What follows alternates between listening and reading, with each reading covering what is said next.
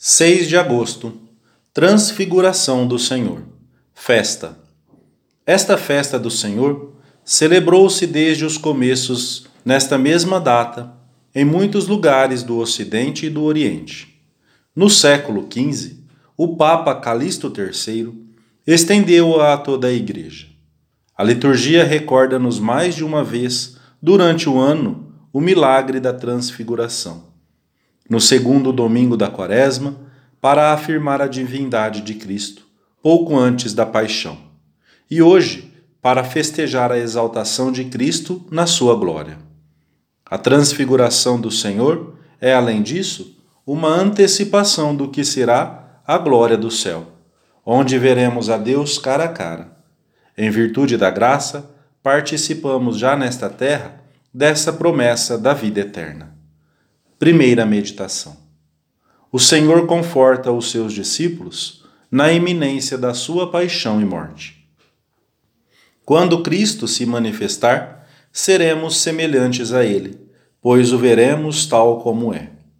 Jesus tinha anunciado aos seus discípulos a iminência da sua paixão e os sofrimentos que viria a padecer às mãos dos judeus e dos gentios, e exortara-os a segui-lo pelo caminho da cruz e do sacrifício.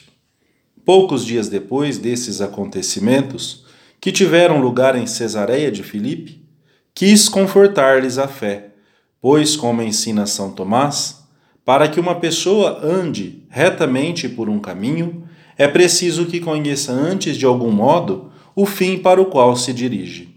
Como o arqueiro não lança com acerto a seta se primeiro não olha o alvo. E isto é necessário, sobretudo, quando a via é áspera e difícil e o caminho laborioso. E por isso foi conveniente que o Senhor manifestasse aos seus discípulos a glória da sua claridade, que é o mesmo que transfigurar-se, pois nessa claridade transfigurará os seus. A nossa vida é um caminho para o céu, mas é uma via que passa pela cruz e pelo sacrifício.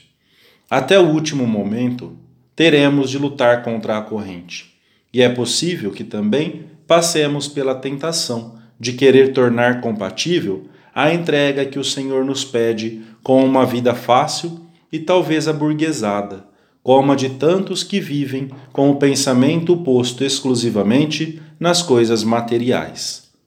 Não sentimos frequentemente a tentação de pensar que chegou o momento de converter o cristianismo em algo fácil, de torná-lo confortável, sem sacrifício algum, de fazê-lo conformar-se com as maneiras cômodas, elegantes e comuns dos outros e com o modo de vida mundano? Mas não é assim. O cristianismo não pode dispensar a cruz. A vida cristã é inviável sem o peso forte e grande do dever. Se procurássemos tirá-lo da nossa vida, criaríamos ilusões e debilitaríamos o cristianismo. Transformá-lo-íamos numa interpretação branda e cômoda da vida. Não é esse o caminho que o Senhor indicou. Quando chegassem os momentos dolorosos da paixão, os discípulos ficariam profundamente desconcertados. Por isso, o Senhor levou três deles, precisamente aqueles que o acompanhariam na sua agonia no horto de Getsemane, ao cimo do monte Tabor, para que contemplassem a sua glória. Ali mostrou-se na claridade soberana que quis tornar visível a esses três homens, refletindo o espiritual de uma maneira adequada à natureza humana. Pois era impossível que, revestidos ainda de carne mortal, pudessem ver ou contemplar aquela inefável e inacessível visão da própria divindade que está reservada aos limpos de coração na vida eterna, aquela que nos aguarda se procurarmos ser fiéis todos os dias. O Senhor também quer confortar-nos com a esperança do céu, especialmente se alguma vez o nosso caminho se torna íngreme e nos deixamos invadir pelo desalento pensar nas coisas que nos esperam, ajudar-nos a ser fortes e a perseverar. Não deixemos de trazer à memória o lugar que o nosso Pai Deus nos preparou e para o qual nos dirigimos. Cada dia que passa, aproxima-nos um pouco mais do céu. Para um cristão, a passagem do tempo não é, de maneira nenhuma, uma tragédia. Pelo contrário, encurta o caminho que temos de percorrer até recebermos o abraço definitivo de Deus, o abraço há tanto tempo esperado. Segunda meditação. O próprio Deus será a nossa recompensa. Jesus tomou consigo Pedro, Tiago e João e levou-os à parte a um monte alto e transfigurou-se diante deles. E o seu rosto ficou refulgente como o sol, e as suas vestes tornaram-se brancas como a neve. E eis que lhes apareceram Moisés e Elias e falavam com ele. Esta visão produziu nos apóstolos uma felicidade irreprimível. Pedro expressa com estas palavras: Senhor, é bom estarmos aqui. Se queres, façamos aqui três tendas: uma para ti, outra para Moisés e outra para Elias. Sentia-se tão feliz que nem sequer pensou em si mesmo, nem em Tiago e João, que o acompanhavam. São Marcos, que nos transmite a catequese do próprio São Pedro, acrescenta que o apóstolo não sabia o que dizia. Estando ele ainda a falar, eis que uma nuvem resplandecente os envolveu. E saiu da nuvem uma voz que dizia: Este é o meu filho muito amado, em quem pus todas as minhas complacências. Ouvi-o. A lembrança desses momentos no Tabor viriam a ser, sem dúvida, de grande ajuda para os três discípulos em tantas circunstâncias difíceis e dolorosas pelas quais teriam de passar.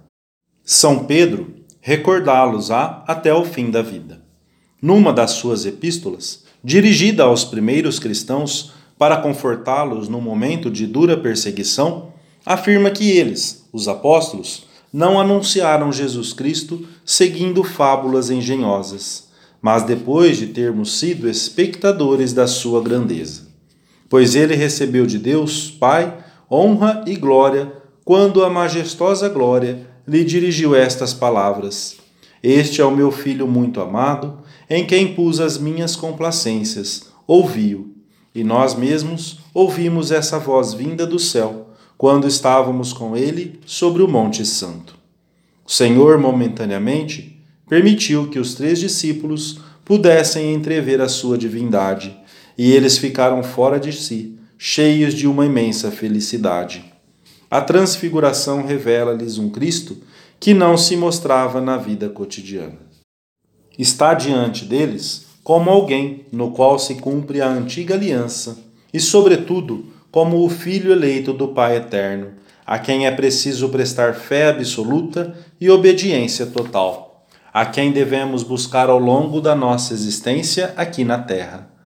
O que será o céu que nos espera, onde contemplaremos Cristo glorioso, não num instante, mas numa eternidade sem fim, se formos fiéis? Meu Deus, quando te amarei a ti, por ti? Se bem que bem vistas as coisas, Senhor, desejar o prêmio imperecível é o mesmo que desejar-te a ti, que te dás como recompensa. Terceira meditação. O Senhor está ao nosso lado para nos ajudar a enfrentar as situações mais difíceis e que mais pesam. Estando ele ainda a falar, eis que uma nuvem resplandecente os envolveu. E saiu da nuvem uma voz que dizia: este é o meu filho muito amado, em quem pus todas as minhas complacências. Ouviu. Quantas vezes não teremos nós ouvido na intimidade do nosso coração? O mistério que hoje celebramos não foi um sinal e antecipação unicamente da glorificação de Cristo, mas também da nossa, pois, como ensina São Paulo, o mesmo Espírito dá testemunho ao nosso espírito de que somos filhos de Deus. E se somos filhos, também herdeiros, herdeiros de Deus e co-herdeiros de Cristo. Mas isto se sofrermos com Ele, para com Ele sermos glorificados. E o apóstolo acrescenta: Porque eu tenho por certo que os sofrimentos do tempo presente não têm proporção com a glória vindoura, que se há de manifestar em nós. Qualquer padecimento, pequeno ou grande, que padeçamos por Cristo não é nada se o compararmos com a recompensa que nos espera. O Senhor abençoa com a cruz, especialmente quando deseja conceder-nos bens muito grandes. Se alguma vez permite que experimentemos mais intensamente a sua cruz, isso é sinal de que nos considera filhos prediletos.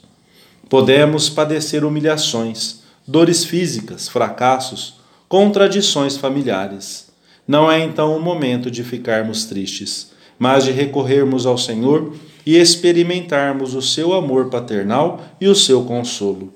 Nunca nos faltará a sua ajuda para convertermos esses males aparentes em grandes bens para nossa alma e para toda a Igreja. Não se carrega já uma cruz qualquer. Descobre-se a cruz de Cristo com o consolo de que é o Redentor quem se encarrega de suportar o peso. É Ele, o amigo inseparável, quem carrega os fardos duros e difíceis. Sem Ele, qualquer peso nos esmaga. Se nos mantivermos sempre perto de Jesus, nada poderá causar-nos verdadeiro mal. Nem a ruína econômica, nem a prisão, nem a doença grave, muito menos as pequenas contrariedades diárias que tendem a tirar-nos a paz se não estamos alerta. O próprio São Pedro recordava-o aos primeiros cristãos: Quem poderá fazer-vos mal, se vós fordes zelosos em praticar o bem? E até se alguma coisa sofreis pela justiça, sois bem-aventurados. Peçamos a Nossa Senhora que saibamos oferecer com paz a dor e o cansaço que cada dia traz consigo, com o pensamento posto em Jesus que nos acompanha nesta vida e que nos espera, glorioso, no fim do caminho. E quando chegar aquela hora em que se fechem meus humanos olhos, abre-me outros, Senhor, outros maiores, para contemplar a vossa face imensa.